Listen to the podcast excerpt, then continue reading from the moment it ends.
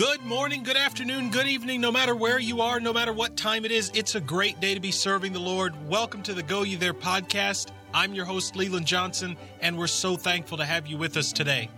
The mission of the church is missions, but the mission of the missionary is to plant churches. And we're going to dive into that subject today. Let's head into the open.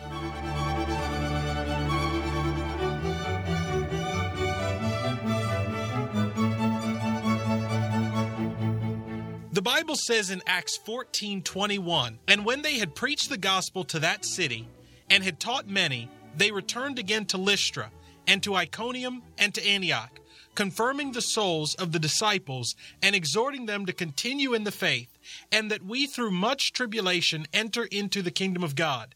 And when they had ordained them elders in every church and had prayed with fasting, they commended them to the Lord on whom they believed. Paul's goal as the first missionary was to see churches established. As Dr. Don Sisk said during his interview on our program, mission should result in the planting of local churches. Missionaries do a lot of important things like starting orphanages, schools, clinics, printing ministries, and all types of other good things. But the end goal should always be to see souls saved and lives changed for eternity. And those souls need churches and pastors to care for them. Today, we're going to introduce the start of a reoccurring topic for our show. We want to put a spotlight on helps for church planting. We're going to be talking with people who have planted churches and who are planting churches in all different parts of the world to share ideas and encourage those involved in church planting. Today, we're going to start off with Jeff Bush, director of Greater Vision Baptist Missions in Alpharetta, Georgia, about larger scale trends that he's seeing among church planting missionaries. Then we're going to talk with missionary Tim Erling, missionary in Mexico. He's going to share some ideas on how to plant growing and reproducing churches. Let's get started.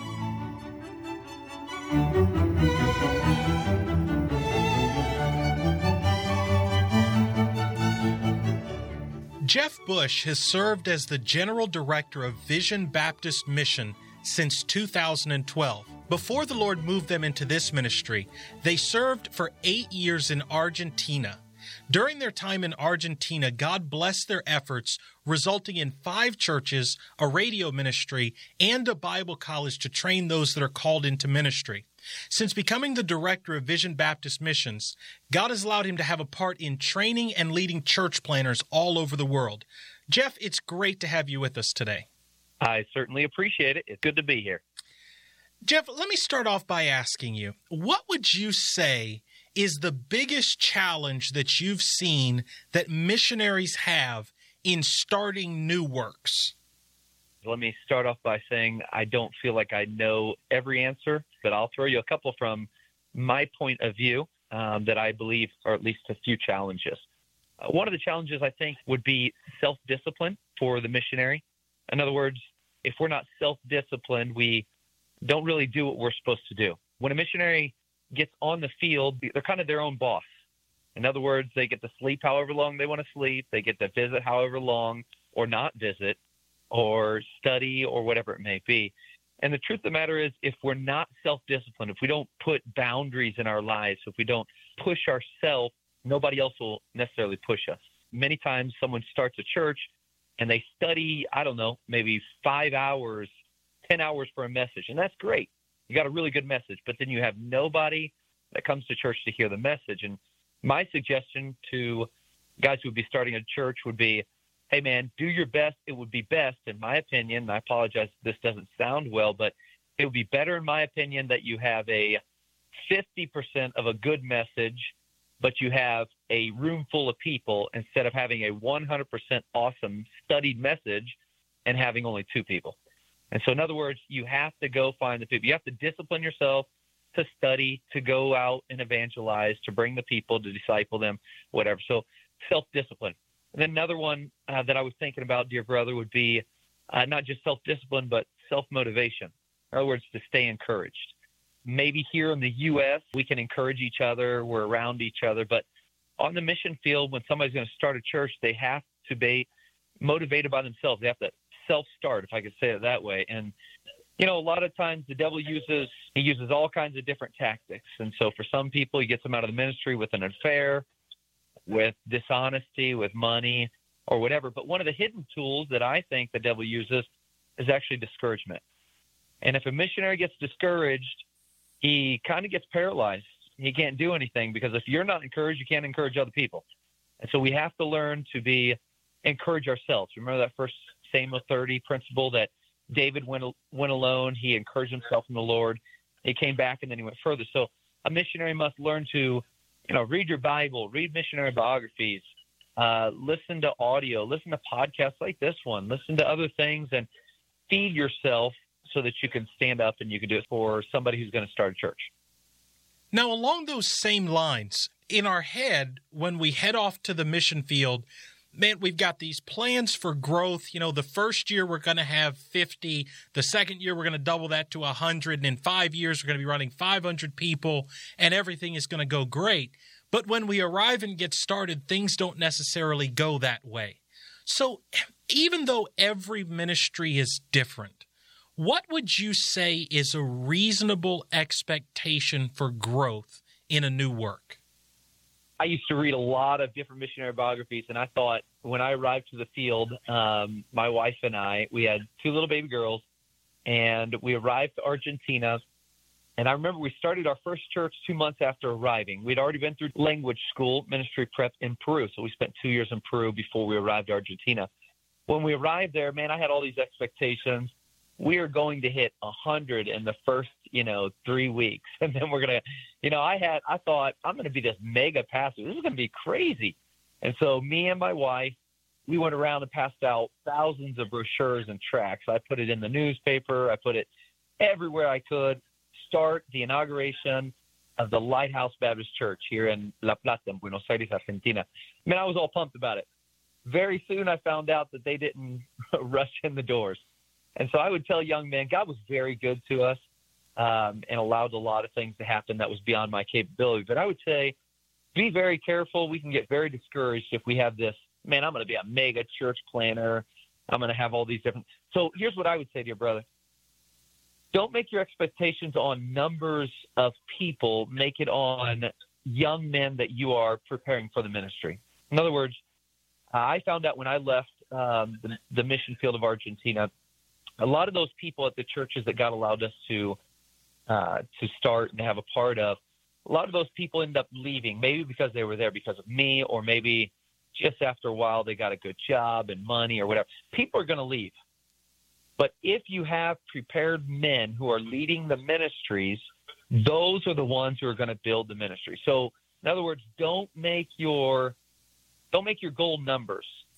Numbers are nothing more than a result of the work and the blessings that God gives.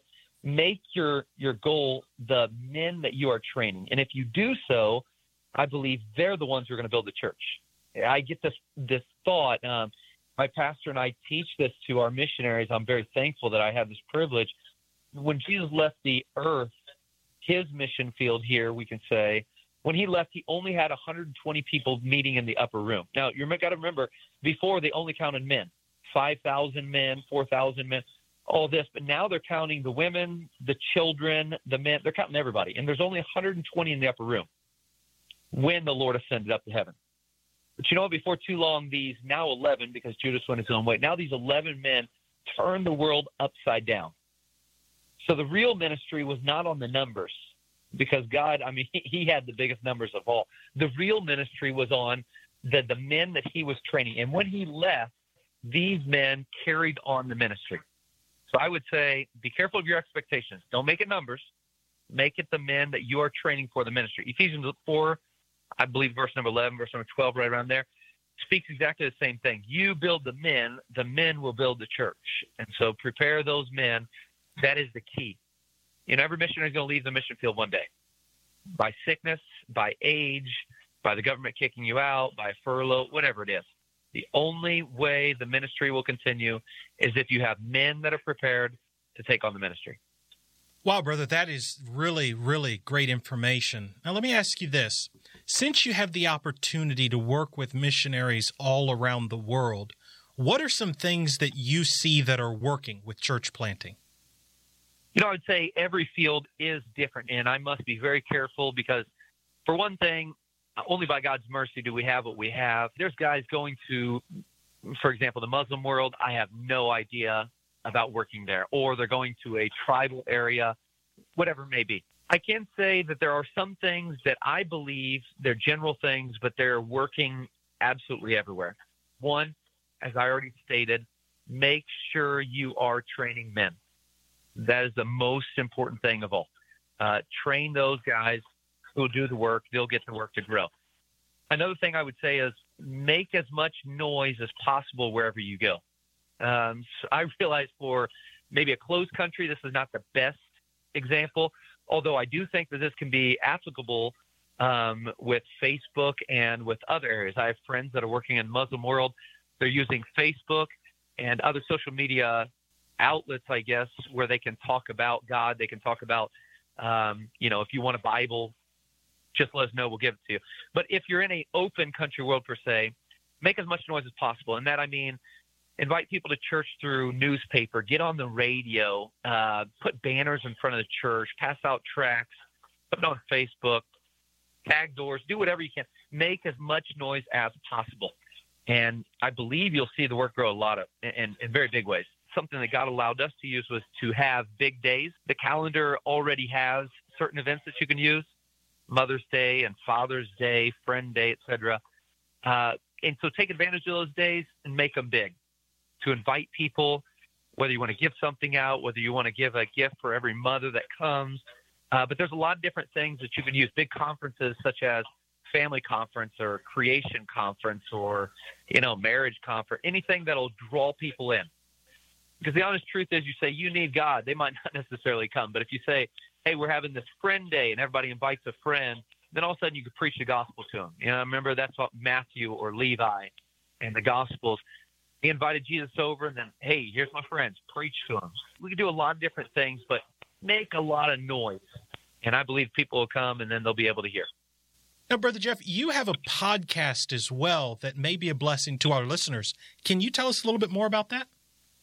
Yes, sir. It's called Leadership with Vision, and we do it both in English and in Spanish. Obviously, English is our prime one, um, but my pastor, Austin Gardner, and myself do that. And our goal is specifically for the missionaries on the field to help in any area possible. iTunes would probably be the easiest route to get to it. Let me throw in very quickly, brother. Um, we are here in Alpharetta, Georgia, and if anybody's ever in the area, we would love for you to come by. I would love just to give you whether it's free books or material, the things that might be a blessing to you. We put a lot of things out, emails and books and different things to try to help people. You know, it doesn't really matter uh, what mission board necessarily we're with. We're on the same team. We're trying to reach souls for Christ. We're trying to train men to carry on the work. And I would be more than glad to help excellent information. Thank you so much for sharing it. Yes, sir. It is greatly my pleasure. I appreciate this opportunity very much, dear brother, and I pray for the brethren that are on the front lines doing the work of God. Continue on, stay encouraged, brethren, and continue doing the work for God. Brother Tim Erling and his wife Kelly have spent 20 years planting churches in Mexico. During the past 20 years, God has allowed them to plant eight established churches as well as planting another work. They're also working with four national pastors that they've helped to train to start a new seminary in Juarez with the goal of planting 30 new churches in the next 15 years. Brother Tim, it's so good to have you with us today. It's good to be with you, Brother Leland. Brother Tim, what would you say is the biggest challenge to getting started in church planting? Well, Brother Leland, I think the biggest challenge that I see is starting more churches is the mindset. Too many American missionaries are caught up in the typical American culture, which puts a premium on the idea that a bigger church is a better church. The problem on our field in Mexico is this is not really practical to think that we can build a big church. Now, don't get me wrong, it's been done. But unless you have a lot of resources, it's very difficult here in Mexico. Other fields may be different, and I can't really speak to that. but the average man in our church makes less than $65 a week. With a wife and children, that just doesn't go very far. When they grow the faith to the place of being faithful tithers and givers to missions, there's just not a whole lot of money left over to enter into a big building program and have a building or facility that would hold more than maybe 100, 150 people. And don't even get me started when you talk about transportation in Mexico. If you drive around the streets, you might think, oh, everybody's got a car, but that's just not true. I would say less than 20% of our church members have a car of their own. And unless I can provide transportation to and from, I just can't get people that involved. So that is a big challenge uh, to uh, building a big church. Church planting is really kind of counter to our typical American mindset. We think too many times that we should run bus routes all over the town. Now, don't get me wrong. I love the bus routes. I love bus kids. And my wife was a bus kid. It's just not real practical on the field of Mexico. So, brother, when we're talking about getting works established, what would you say is a reasonable expectation for growth in church planting? Brother Leland I would say there's really no reasonable expectation that a person can have. I believe that if the missionary does their part of faithfully sowing the seed and trying to train up another generation, then God will take care of the rest. Uh, many times as missionaries, one of the problems that we have is we're too worried about what other people think about us. This is very dangerous and unwise. Only a foolish man compares himself to someone else. 2 Corinthians 10:12 says, "For we dare not make ourselves of the number or compare ourselves with some that commend themselves, but they measuring themselves by themselves and comparing themselves among themselves are not wise." I believe if we do our best, God will give the increase when he's ready. An exciting thing for our ministry has just happened, and that's a new church that started with really no input from me one of the churches has caught the vision of multiplication and decided on their own to start a new mission. It's less than five miles from their mother church. Most missionaries would just never do that, Brother Leland. They try to find a way to run a bus route to that area so that the main church could be bigger. So it all boils back to what's your mindset? Do you want to start more churches or have a big church? And of course, I understand that some of this depends on the field that you're in. What do you think is the biggest thing that holds missionaries back from seeing their churches multiply? I really feel like, brother, that most missionaries just don't focus on multiplying churches. Many would like to get invited to a conference and speak rather than start another work. The Apostle Paul started 14 churches in less than 20 years. As far as we can tell, he'd preach, win souls, and then God would take care of forming a new church. He had his apprentices, and we can tell from 2 Timothy 2 2 that he focused on training faithful men to continue the ministry. I mean, how did the gospel get to you and to your church and to your pastor? That's one of the most exciting things I'm looking forward to seeing in heaven is how the gospel got to my pastor who trained me. I definitely don't want the chain to stop with me. I have a picture on my desk I'm looking at right now. It's got a picture of my pastor that trained me, then myself, a pastor that I trained, and then a pastor that he trained. There's four generations of pastors. If I do nothing else in the ministry, that is, was, and shall be my ministry goal to train other men because now my ministry will outlive me. Wow, that, that's an excellent mindset to have. Now, let me ask you just to finish up one more question. What are some recommendations that you would make from your experience that are necessary to see works multiply? Well, I think there's uh, five things. uh, that we really need to, to concentrate on. They're all really related. But the first thing is our mindset. We need to decide that we want to plant multiple churches. And we need to transfer that vision to our churches. Then we need to focus on that. We need to, everything we do needs to be continually focused on training a new generation. And then let them have it. Don't try to keep control of it. Turn it over to the nationals. The third thing I'd recommend is just be faithful to preach, to teach, to soul win, to be an example worthy for other people to follow. The fourth point is just keep doing it. Keep doing it over and over again. Wash, rinse, and repeat, if you will. And the last thing that, and it's always the, been the, the theme of my ministry, is 2 Timothy 2 2. The Bible says, And the things that thou hast heard of me among many witnesses, the same commit thou to faithful men who shall be able to teach others also. So that's that's it mindset, focus, faithfulness, repeat, and always keep in the forefront of your mind to train another generation.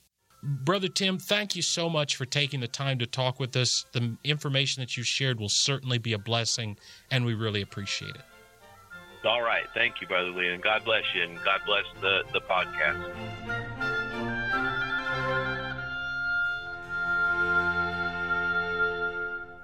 Well, we hope you enjoyed today's show and that it was a blessing to you. We're steadily adding listeners each week and are always glad to have new listeners joining us. Remember that you can follow us on Facebook and Twitter to receive updates about our show. You can find us at Go Ye There, all one word. You can also email us with any questions or show topics that you'd like to hear at info at goyethere.com. You can also submit a show topic anonymously from our website, www.goyethere.com. In our next show, we're going to be talking about a subject that can be an ongoing struggle for missionaries prayer letters. We're going to be talking with Greg Joyner, missions pastor at Valley Forge Baptist Temple. We're also going to talk with Amy Walters, who's worked in missions for years, about the different types of prayer letters that missionaries write. We hope that you'll join us.